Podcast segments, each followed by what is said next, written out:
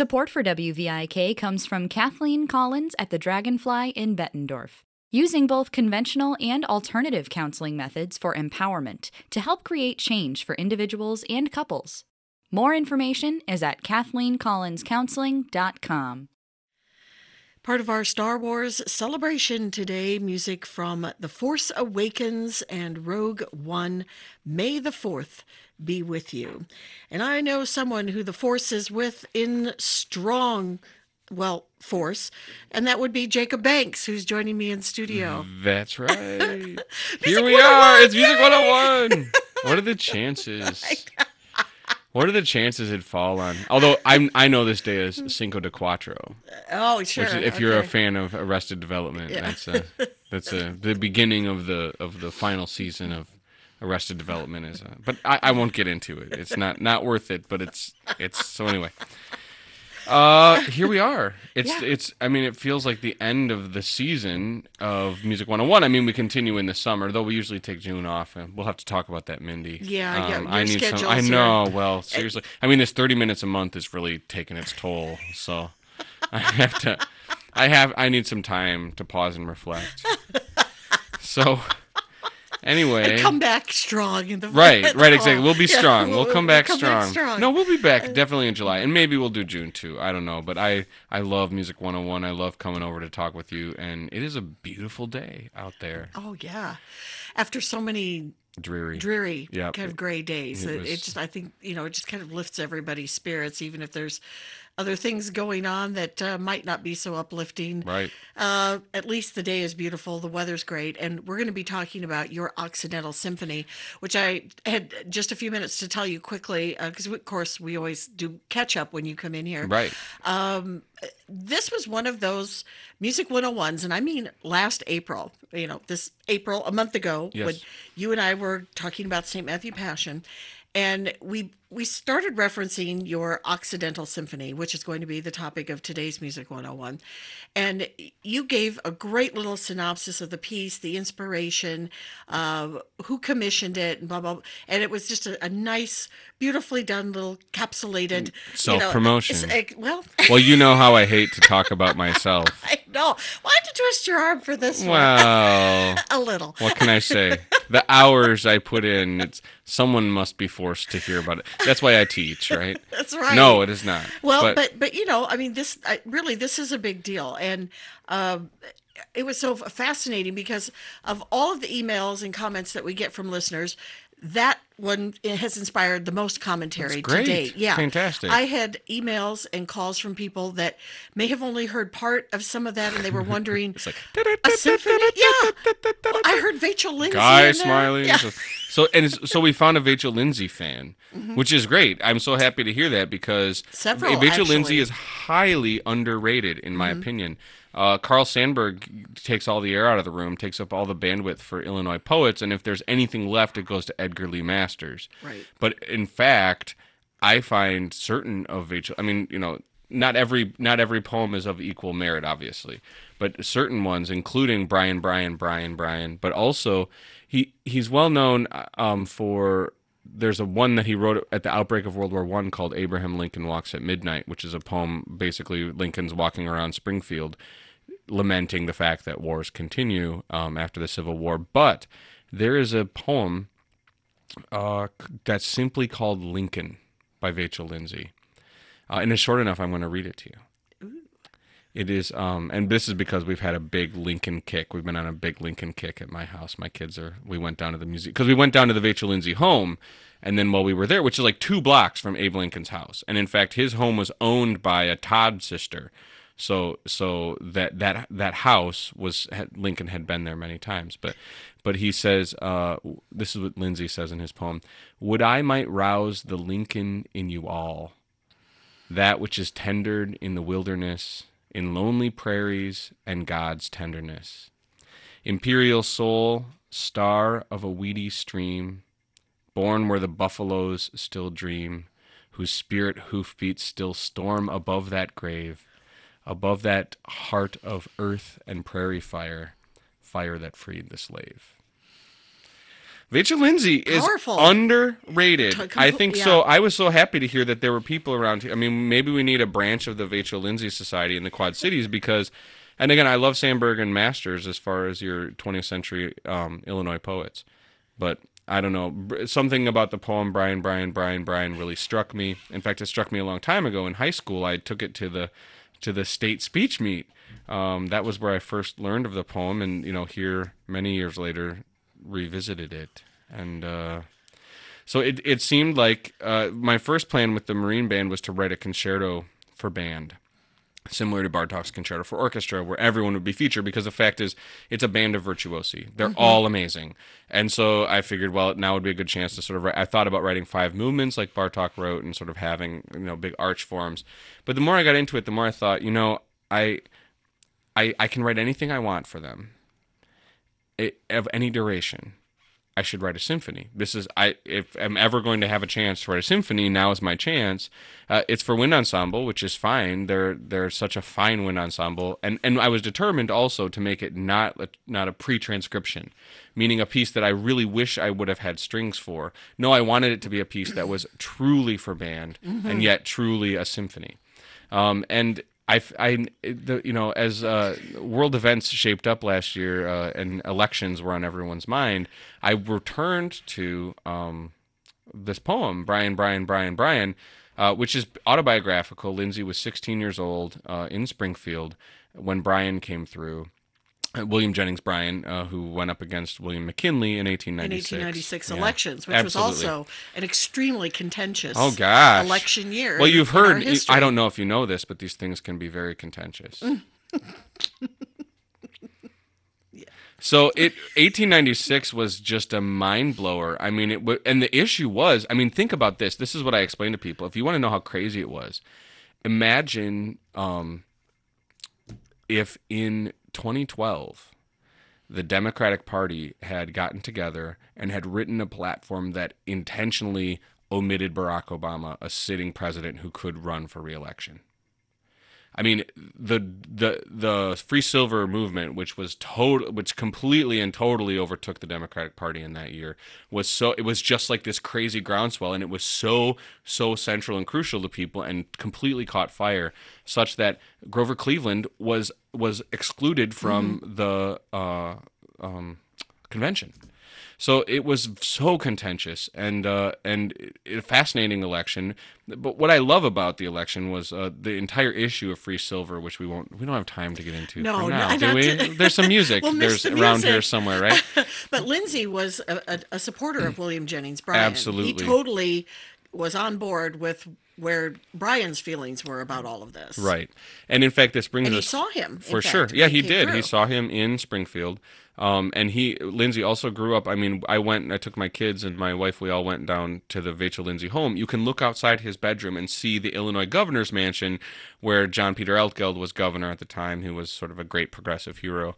Um, and uh, it's we can, there's so much to talk about. But the, it, let's talk about 1896 because my hope for this Music 101 is actually to drive people who are curious to go look at YouTube. There's a great video of the concert. Yes, Uh, the four is. movements, it's all broken down. You get to see the Marine Band sort of in their full uniform. They're phenomenal musicians. So I thought I'd give a little taste of each movement, uh, and then people can, if they'd like to hear more, uh, go check out the playlist on YouTube. Mm-hmm. What I really liked about this, I listened to the whole thing yesterday, is you, you really, each of these movements, I mean, it all goes together, but each of them is kind of a standalone. You weren't really trying for a great symphonic narrative No. here at all. No. This was not really programmatic in that sense. Absolutely, it's it's hard to explain the difference, Yes, right? yep, because yep. it, and I said in my program notes, this is a symphony, not a symphonic poem. I have no problem with narratives. I love storytelling. There's a sort of an aversion among some composers to telling stories as if that's some kind of crutch. That's not how I feel. But it was like I took, I I felt like Lindsay took his own experiences in the 1896 election and turned them into a something bigger and more abstract because it wasn't just about free silver, it was about East versus West. And it was about insiders and outsiders. And it was about, uh, you know, he says at the end of the poem, this was the defeat of my boyhood, the defeat of my dream. So for him, it was like, I mean, it, it, so it was about bigger things. And sort of he rearranged events Uh, and so I saw no problem with rearranging events. Um, so let's talk about the first Yeah. movement because it, it, this one touches really directly, and it's, you wouldn't know this unless you, I told you. so there's a um, the, this thing opens with uh, there are two elements, um, and in fact. W- I'm just. Why don't we just play the beginning of the first movement? But see, uh, listeners, see if you can hear. There's two different groups. I've made partisans of the Marine Band, so there's two different groups um, of instruments, and they have very different sound. And I want to see if listeners maybe can hear the difference. So here's the very beginning of the first movement of Occidental Symphony.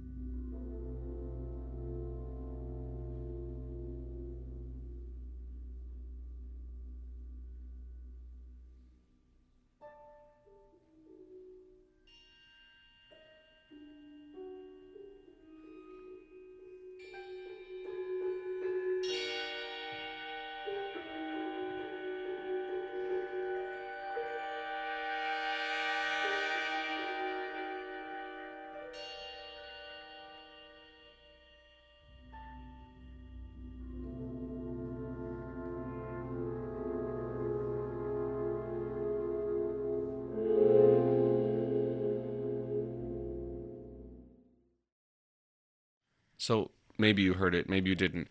There are two groups. One is sort of the pinging, high, you know, silvery. That's that's the wrong word. Sound of sort silver. of gold. Actually, it's uh, actually it should be golden. It's this glistening, sort of uh, very high and and kind of you know exalted sound. And then there's the euphoniums, the tubas, the bassoons, the clarinets, all on this sort of low, steady, steady chord. Well, the battle of 1896 was gold versus silver. Gold was, you know, for in Lindsay's mind, were the plutocrats out east uh, with dollar signs upon their coats, and uh, and the sort of free, unrestrained, unrefined West uh, that wanted free and unlimited coinage of silver. So I've set up at this very beginning this dichotomy. In fact, there's a chord. So I have what I call the gold chord and what I call the silver chord. And in fact, this whole opening section, they're sort of like living in separate worlds. Um, ultimately, uh, as the first movement progresses, that silver chord takes over. Um, because the title of the first movement is Blue Border of the West, which is basically, it's sort of this Mississippi panorama, um, which we all know so well around here. Um, but I thought it would be fun to take it uh, to the nation's capital. And uh, it sort of, the, the whole idea was that the West, the Mississippi itself, represented this sort of new possibility.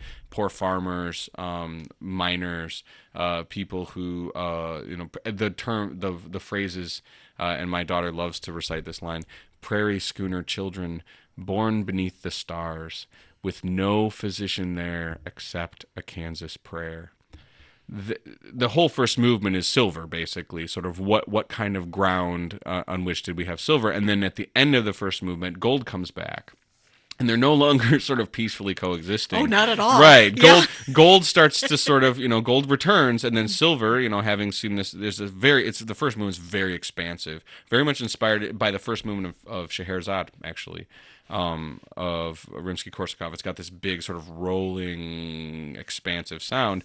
And silver, you know, having sort of shown its beauty, uh, is no longer ready to uh, to get play nice uh, with the East. And so at the end of the first movement, there's this sort of battle that that uh, starts to break out between this gold and silver chords. They come back, and it's like, uh oh, ba- bad news. And the entire second movement, uh, which is called Nebraska's Cry Went Eastward, uh, was basically uh, this entire movement that was fomenting in the West toward free and unlimited coinage of silver. It really wasn't just about currency; it was about uh, who is the economy for. What is a businessman? Was what Bryan asked at his famous Cross of Gold speech. They say, "Well, you think a businessman is somebody who sits in an office and handles money." He says, "I think a shop owner's a businessman. I think a farmer's a businessman." Like, basically, who is the economy for? Um, and the silver standard became this, you know, cry that went eastward. Nebraska's cry, because of course, you know, as a native Nebraskan, you know who's from who is an Omaha native, William Jennings James Bryan. Bryan, yep. Absolutely. So let's listen to the beginning of this uh, scherzo movement, the second movement, Nebraska's Cry Went Eastward. We'll hear um, there's a huge E flat clarinet solo. Michelle uh, Erzny, Erznikak, uh, who's an amazing E flat clarinet player, the principal E flat clarinet, can you believe that, in the Marine Band, um, is has this big solo, which it's just supposed to sound scrappy and Western and uh, unrespectful, um, but vigorous and ready for a fight. Uh, here's the second movement Nebraska's Cry Went Eastward.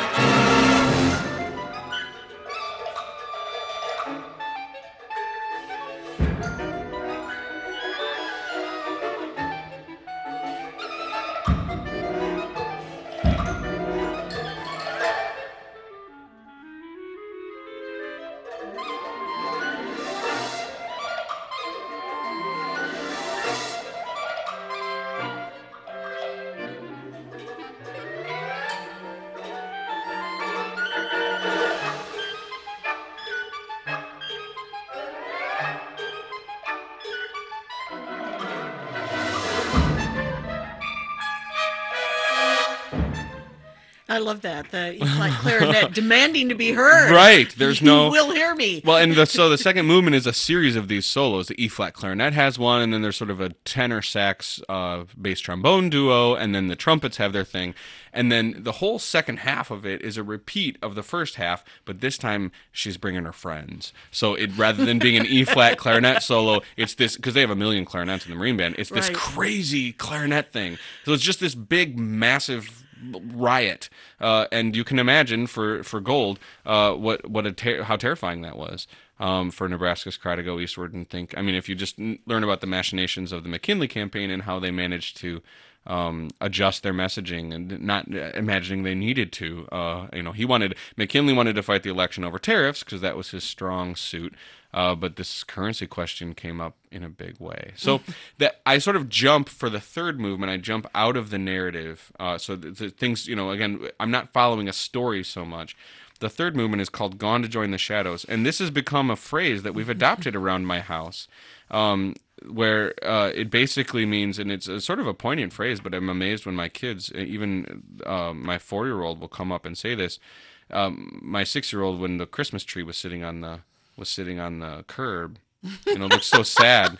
And I said, and and I say, yeah, and like he's like, oh, there's the Christmas tree. He's like, gone to join, the, the shadows. shadows. um, and there's this beautiful the if you read nothing else in the Bryan poem, read the last section uh, where uh, Lindsay basically goes through all the big power players in the 1896 election, and he says, "Where are they now?" You know, this is you know 30 some years later, 20 some years later, and he says, "Where are they now?" And they've all gone to join the shadows. And there are those that he deeply respects, including Bryan and John Peter Altgeld. And he says, you know, uh, where he talks about Alt- Altgeld. Uh, um, gone to join the ironies with old John Brown, whose fame rings loud for a thousand years.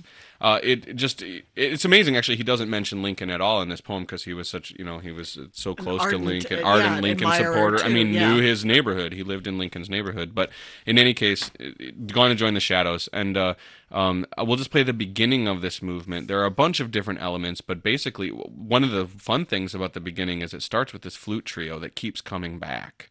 And playing principal flute happens to be Elizabeth Plunk, uh, formerly uh, Elizabeth McCafferty, who grew up across the street from my current home in Moline.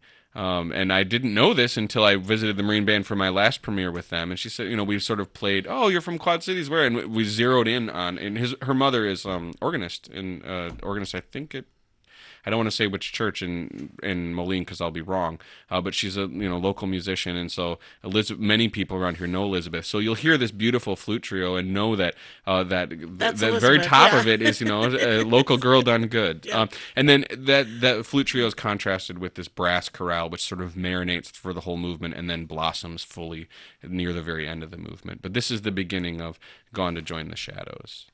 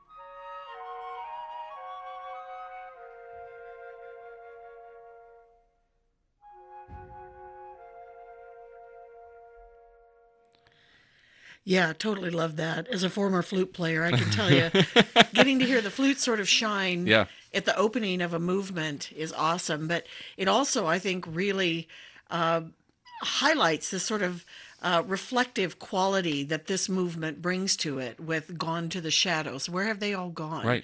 You know, there's there's this sweet, almost lyrical uh, flute trio, kind of providing that whiff of nostalgia or, Yeah. or reminiscing. Yep. And at the end of the movement, um, there's a just, and it wouldn't be, I won't call it a surprise, but there's a, the flutes continue and then they find themselves at a loss. Mm-hmm. Yeah. And and you'll hear why because it ended up in the the contrabass clarinet and uh, bass clarinet have an answer, and I don't think it's what the flutes want to hear. Yeah. And uh, and So so, true. Um, so anyway, it that was such a pleasure. That movement was the one we workshopped the most because it was so delicate and everything had. We cut little cut a portion out and we changed the chord here. I mean, it was great to have that opportunity. We have only a few minutes left, so I want to get to the last movement because I think this would be the one that would perhaps be the most entertaining, if nothing else. I sort of jump back into the narrative of the 1896 election and and try to describe in a way musically uh, the kind of uh, atmosphere surrounding uh, a political speech in Springfield in 1896. Um, and in fact, uh, we'll just play the beginning of it. The whole thing, most of it, is are these 16 or 32 bar phrases that are repeated. And every every repeat has something added when you repeat. Uh, so you hear the same thing over and over, but it's sort of swirling, and eventually this sort of Sousa style march emerges. Uh, we don't have time to get that far into the piece now. We'll sort of get close, but the march slowly emerges, and then there's a big trombone solo. And people will be interested to know that the trombonist actually, in his part, I put under his notes words from William Jennings Bryan's Cross of Gold speech. So he's actually playing, but he's singing. He's actually singing these words from the Cross of Gold speech. So, uh, and the principal trombone just does a phenomenal job playing this. But let's listen maybe to the beginning of the movement is called "And the Bands Played Strange and Stranger Music."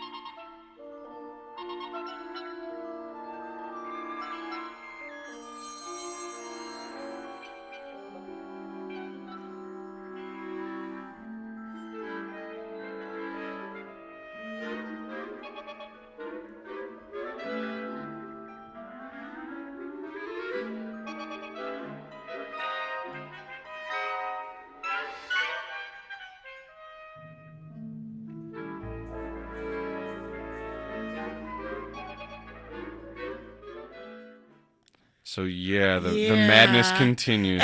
Um, and and ultimately, Everyone jumping into the fray, Right. sort of, and getting, making sure their voice is heard in all Right. of this. I, awesome. I love this. and there's a turning point after this, and this is where I sort of because um, uh, Lindsay's own life ended very tumultuously in in, a, in the midst of the Great Depression, very very tragically. Very sad, Yes, yes. very very sad. Um, and he, so I couldn't leave that out because I I, I feel like the the enveloping chaos that was the 1896 election in many ways never left him.